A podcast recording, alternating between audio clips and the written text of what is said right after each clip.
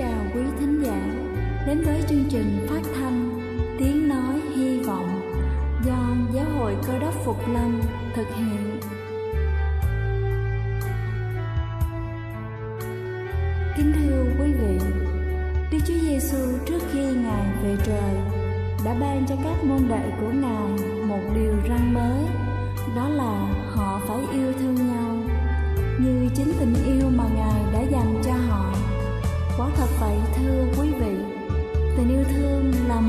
quà vô giá Mà Chúa đã ban cho nhân loại.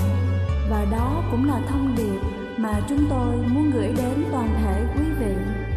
Nếu quý vị muốn tìm hiểu thêm về chương trình Về niềm tin Hoặc muốn nghiên cứu về lời Chúa Xin quý vị gửi thư về chương trình phát thanh Tiếng Nói Hy Vọng Địa chỉ 224 Văn Đăng Lưu phường 3, quận Phú Nhuận, thành phố Hồ Chí Minh hoặc gửi email cho chúng tôi theo địa chỉ tiếng nói hy vọng amogmail.com. Ngoài ra, quý vị cũng có thể liên lạc với bất kỳ hội thánh cơ đốc Phục Lâm tại địa phương gần nhất. Xin chân thành cảm ơn và kính mời quý vị lắng nghe chương trình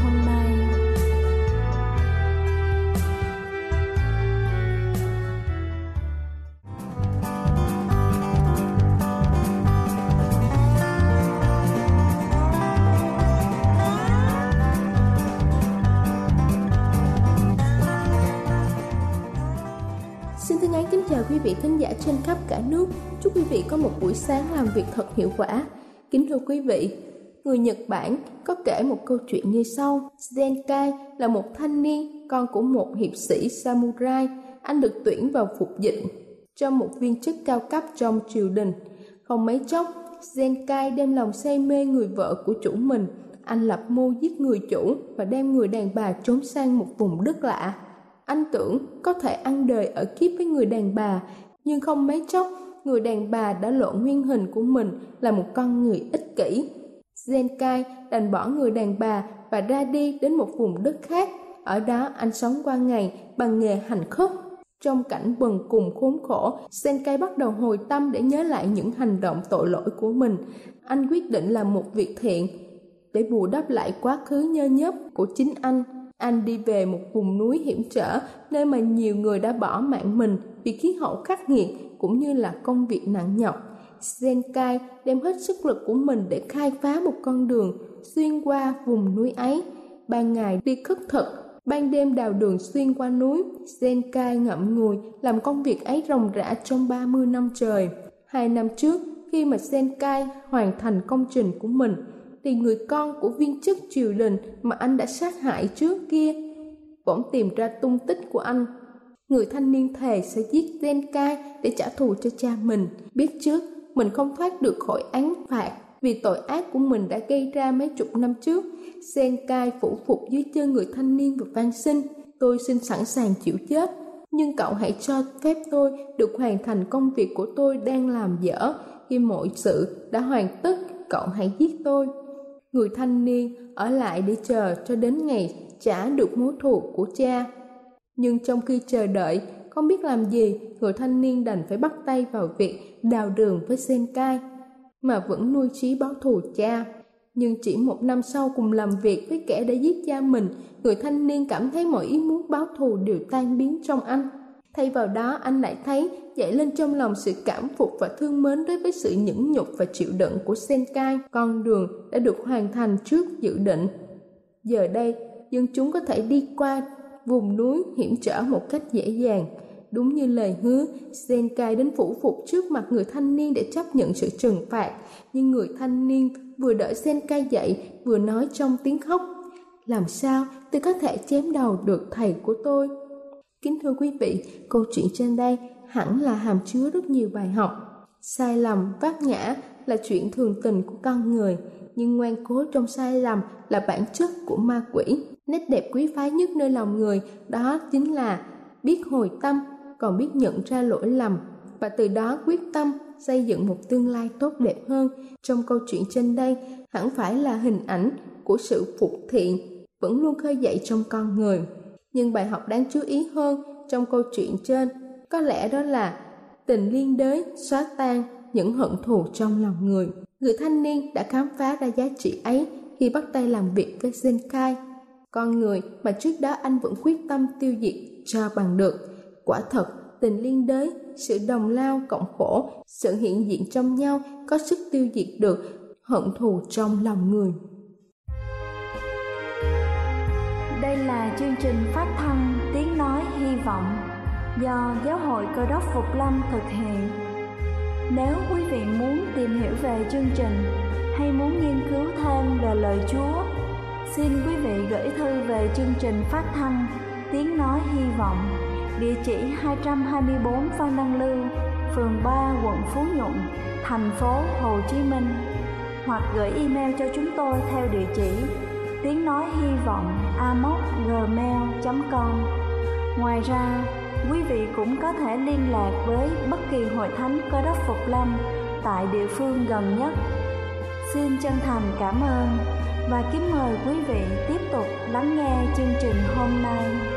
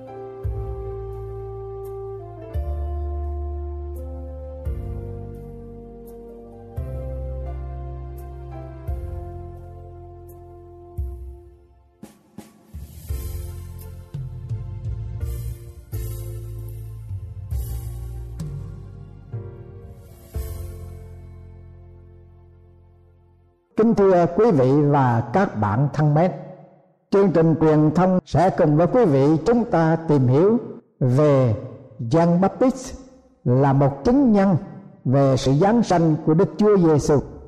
Thưa quý vị, chúng ta đang ở vào trung tâm điểm của mùa Giáng sinh năm nay. Thời tiết ở nhiều tiểu bang tuần lễ nay giá lạnh tuyết rơi. Nhiều nơi có tuyết phủ núi non cây cối đều mang màu bạc trắng xóa chúng ta cảm thấy mãn nguyện và chan hòa với bản nhạc Jingle Bells và Frosty the Snowman.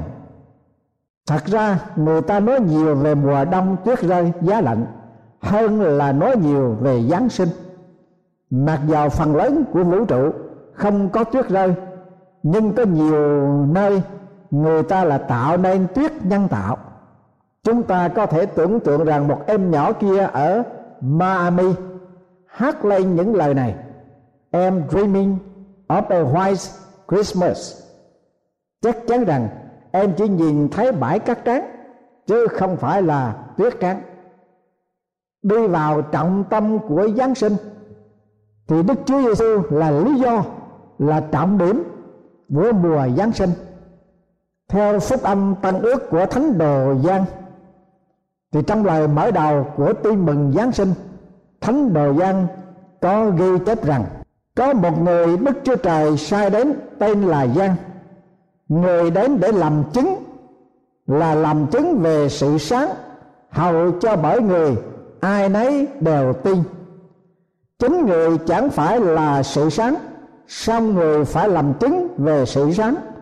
Sự sáng này là sự sáng thật khi đến thế gian, soi sáng mọi người. Gian đoạn một câu 6 đến câu 9 sự sáng mà Giăng Baptist được sai đến làm chứng ở đây không một điều nào khác hơn là Đức Chúa Giêsu đã giáng sinh, là Chúa Giêsu vào đời, là một tin mừng, là sự sáng của thế gian. Vào ngày 23 tháng 7 năm 2002 chín người thợ mỏ làm việc trong một hầm mỏ tại miền Tây Pennsylvania đã bất ngờ bị kẹt dưới hầm mỏ vì nước tràn ngập vào, không có lối thoát ra được.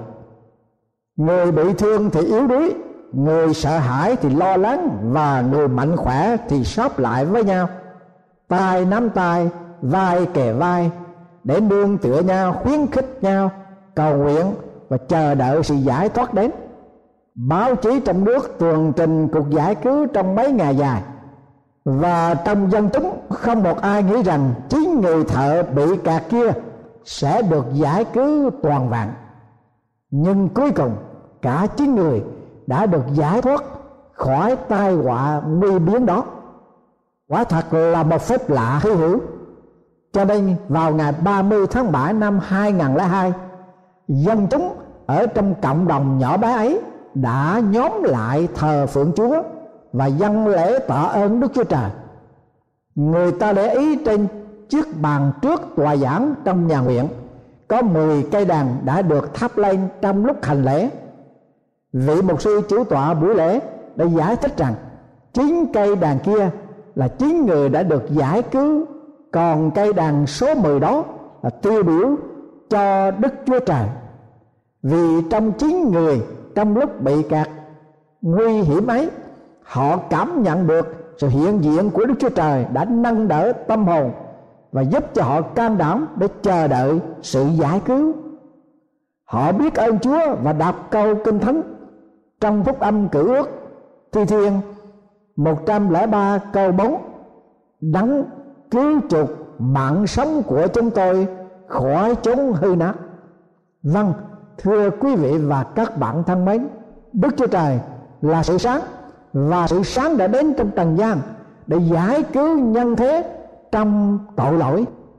Đức chúa giêsu đến trong thế gian để bày tỏ cho nhân thế rằng đức chúa trời rất quan tâm đến thế nhân.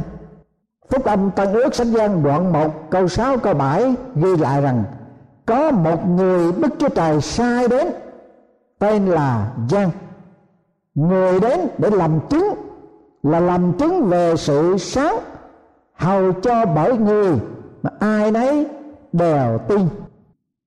Đức chúa trời sai một người tên là giang. Nhưng thưa quý vị và các bạn, giang là ai? Một người tên là giang. Giang không phải là người có thần tánh, cũng chẳng phải là một thiên sứ, mà là con người bình thường như trong tất cả của chúng ta giang là con người, nhưng là con người được chính đức chúa trời sai đến, chứ chẳng phải bởi người ta. Giang là một sứ giả của đức chúa trời với một sứ mệnh do đức chúa trời chọn và chỉ định.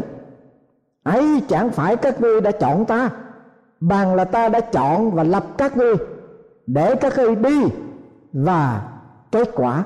Phúc âm gian đoạn 15 câu 16 là con người tầm thường như chúng ta. Nhưng cái đức chúa trời chọn và sai đến thì lại là một việc khác hẳn lắm. Vua david đã nói về con người trước khi mà chúa động đến họ là như thế nào. Chúng ta hãy đọc phúc âm cử ước, sách thi thiên đoạn 8 câu thứ tư. Loài người là gì mà chúa nhớ đến? Con loài người là chi mà chúa tham viếng nó? Con người không có giá trị gì cả khi đức chúa trời chưa va chạm đến con người. Ở đây, ông giang, tên giang có nghĩa là người có lòng tốt, rất phù hợp với sứ mệnh mà chúa đã nấy trên vai của người. Sứ mệnh của giang là gì? Làm chứng về sự sáng đức chúa trời giao phó cho các tôi tế chúa một sứ mệnh rất là đơn giản, là làm chứng về sự sáng. Nghĩa là không thêm, không bớt, không được diễn dịch theo ý mình, hay làm theo ý mình. Thánh đồ phaolô đã thành khẩn khẳng định rằng, chúng tôi chẳng giả mạo lời của đức chúa trời như nhiều kẻ khác, nhưng chúng tôi lấy lòng chân thật theo như đạo từ đức chúa trời đến thế nào, thì giảng ra thế ấy trước mặt đức chúa trời trong đấng christ. Vậy nên, chúng tôi nhờ sự thương xót đã ban cho mà được chức vụ này, thì chúng tôi chẳng ngã lòng, nhưng chúng tôi từ bỏ mọi điều hổ thẹn giáo kiến chúng tôi chẳng theo sự dối gạt và chẳng giả mạo lời đức chúa trời. Nhưng trước mặt đức chúa trời, chúng tôi tỏ bài lẽ thật, khiến lương tâm mọi người cho chúng tôi là đáng chuộng. Phúc âm tăng ước của Đinh Tô thứ hai, đoạn 2 câu 17 và đoạn 4 câu 1 câu 2 mục đích của sứ mệnh quả thật rất là rõ ràng là làm chứng về sự sáng. Hầu cho ai nấy đều tin. Jean Baptiste không làm một cuộc cải cách cho Chúa, cũng không tổ chức một hệ thống tôn giáo để điều hành. Ông cũng không làm một phép lạ nữa. Về sau, có nhiều người thưa với Chúa Giêsu rằng dân chưa làm một phép lạ nào, nhưng mọi điều dân đã nói về Chúa Giêsu là thật. Giang đoạn 10 câu 41 Mục đích của người tôi thế Chúa là chỉ dẫn cho mọi người tin nhận sự sáng là Đức Chúa Giêsu. Còn tất cả những gì khác chỉ là công thức, chứ chẳng phải là mục đích. Nhiều người ngày nay đã có quá nhiều sự lầm nhẫn về công thức và mục đích và hậu quả là hàng triệu người vẫn không thấy được Chúa Giêsu là sự sáng, và hàng triệu người bị gạt gẫm bởi vì sự nhầm lẫn công thức tôn giáo với mục đích của Đức Chúa Trời là sự cứu chuộc con người tội lỗi bởi niềm tin con của Đức Chúa Trời là Đức Chúa Giêsu là đấng cứu thế. Như trong phúc âm gian đoạn 3 câu thứ 16 đã phán dạy, vì Đức Chúa Trời đã yêu thương thế gian đến nỗi đã ban con một của Ngài, hầu cho ai tin con ấy thì không bị hư mất, mà được sự sống đời đời và Chúa Giêsu đã làm gương trong sự truyền dạy của Ngài. Quả thật quả thật, ta nói cùng các ngươi, ai nghe lời ta mà tin đấng đã sai ta, thì được sống đời đời và không đến sự phán xét, xong vượt khỏi sự chết mà đến sự sống. Sách Giang đoạn 5 câu 24 đúng, Giang đúng là một người được Chúa sai đến và ông là người được tôn trọng hơn hết lại là người khiêm tốn hơn hết. Có lần Chúa Giêsu đã xác định địa vị của Giang trong thời lúc bây giờ đối với dân chúng như sau. Quả thật, ta nói cùng các ngươi, trong những người bởi đàn bà sinh ra, không có ai được tôn trọng hơn Giang Mai Thơ đoạn 11 câu thứ 11 Cầu cho ông Giang được tôn trọng như vậy, Nhưng đối với Đức Chúa Trời, Ông Giang là một chứng nhân về sự sáng mà thôi. Ta hãy nghe sách Giang đoạn 1 câu thứ 8 ghi chép rằng, Chính người chẳng phải là sự sáng, Sam người phải làm chứng về sự sáng. Năm lần bãi lượt Do Thái giáo đã sai các thầy tế lễ và người Lê Vi đến để gặp ông Giang chất vấn ông Giang để tìm hiểu địa vị và thân thế của ông. Ông Giang một mực không làm le không quá thước trái lại, thành thật và khiêm nhường đến độ. Giang đã khẳng định rằng, khi dân Juda sai mấy thầy tế lễ, mấy người Lê Vi từ thành Jerusalem đến, hỏi người rằng, ông là ai? Người sinh ra chẳng chối chi hết, xưng rằng mình không phải là đấng Christ. Họ là hỏi vậy thì ông là ai? Phải là Eli chăng người trả lời rằng không phải.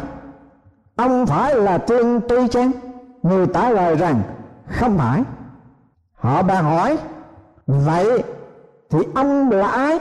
Hầu cho chúng tôi trả lời cùng những người đã sai chúng tôi đến ông tự xưng mình là ai?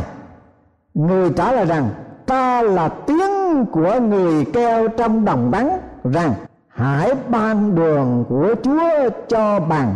Như đấng tiên tri sai đã nói, Phúc âm gian đoạn 1 câu 19 đến 23 Trong đôi mắt của loài người, Giàu có người nào địa vị cao sang đến mấy đi nữa?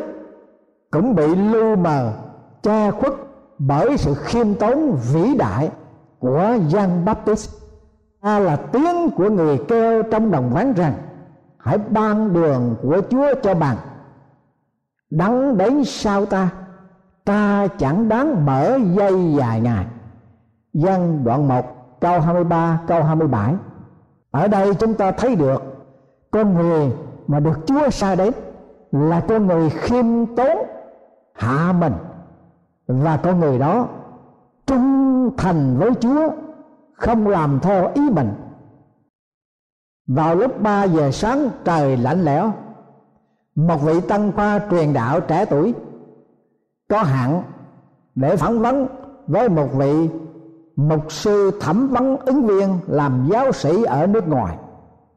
Khi đến nơi, anh phải chờ đợi cho đến đúng 8 giờ sáng vậy mục sư thẩm vấn anh mới đến. Vị thẩm vấn chào và nói chúng ta hãy vào đề ngay. Trước hết, xin anh vui lòng đánh bằng chữ Baker. Ứng viên giáo sĩ vui vẻ đánh bằng B E K E R. Một sư thẩm vấn nói, được lắm. Bây giờ, xin anh hãy cho biết về toán số. Hai lần hai là mấy? Vị tân khoa truyền đạo đáp rằng thưa bốn tốt lắm. Vị thẩm vấn nói thêm rằng, được rồi, ngày mai tôi sẽ tiến cử thầy với hội đồng và thầy sẽ được trúng tuyển làm giáo sĩ ở nước ngoài. Trong một phiên họp của hội đồng thẩm định, vị mục sư thẩm vấn đề cao ứng viên trách nghiệm làm giáo sĩ và nói rằng, ứng viên giáo sĩ mà tôi đã thẩm vấn hôm qua đã hội đủ những điều kiện của hội đồng thẩm định chúng ta. Rồi ông giải thích, trước hết, tôi thí nghiệm về sự từ bỏ chính mình của đương sự. Tôi bảo ứng viên phải có mặt tại văn phòng tôi 3 giờ sáng. Ứng viên đã từ giả nệm em giường ấm, đi trong giá lạnh, không một lời than trách.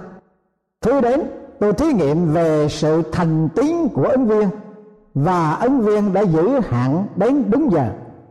Thứ ba, tôi thử anh về sự kiên nhẫn. Tôi để anh phải chờ tôi trong gần năm tiếng đồng hồ, nhưng anh không một lời thắc mắc gì cả. Thứ tư, tôi trách nghiệm tính tình của đương sự. Song không thấy đương sự bất mãn hay tự ái hoặc nóng nảy. Thứ năm, tôi trách nghiệm về sự khiêm nhường của đương sự bằng cách đặt câu hỏi quá đơn sơ đến nỗi trẻ con cũng có thể trả lời được. Thế mà đương sự không tỏ ra khinh thường hay qua rẻ gì cả. Quả thật, ứng viên này đã hội đủ mọi tiêu chuẩn cần thiết của một vị giáo sĩ mà hội đồng của chúng ta đang mong đợi. Vị giáo sĩ đó lên đường, đi hầu việc chúa ở nước ngoài và đã gặt hái sự thành công trong chức vụ để đem lại phúc lợi về cho nhà chúa và thành lập hội thánh của ngài. Quả thật, đúng như lời chúa giêsu đã phán, kẻ nào tôn mình lên thì sẽ bị hạ xuống, còn kẻ nào hạ mình xuống thì sẽ được tôn lên. Thưa quý vị và các bạn thân mến, trong mùa giáng sinh năm nay, chúng ta nghĩ đến Jean Baptiste là một người khiêm nhường đến độ, nhưng còn thế hơn nữa là Đức Chúa Giêsu là Đức Chúa Trời toàn năng, mà Ngài đã xuống thế hạ trần mang hình thể của loài người cuối cùng ngài chết trên thập tự giá để chuộc lấy tội lỗi của chúng ta mời quý vị hãy đến với Đức Chúa Giêsu để học lấy sự khiêm nhường của ngài và để được ngài cứu chuộc tội lỗi của mình, hầu cho linh hồn được cứu ở trong nước của Chúa. Amen.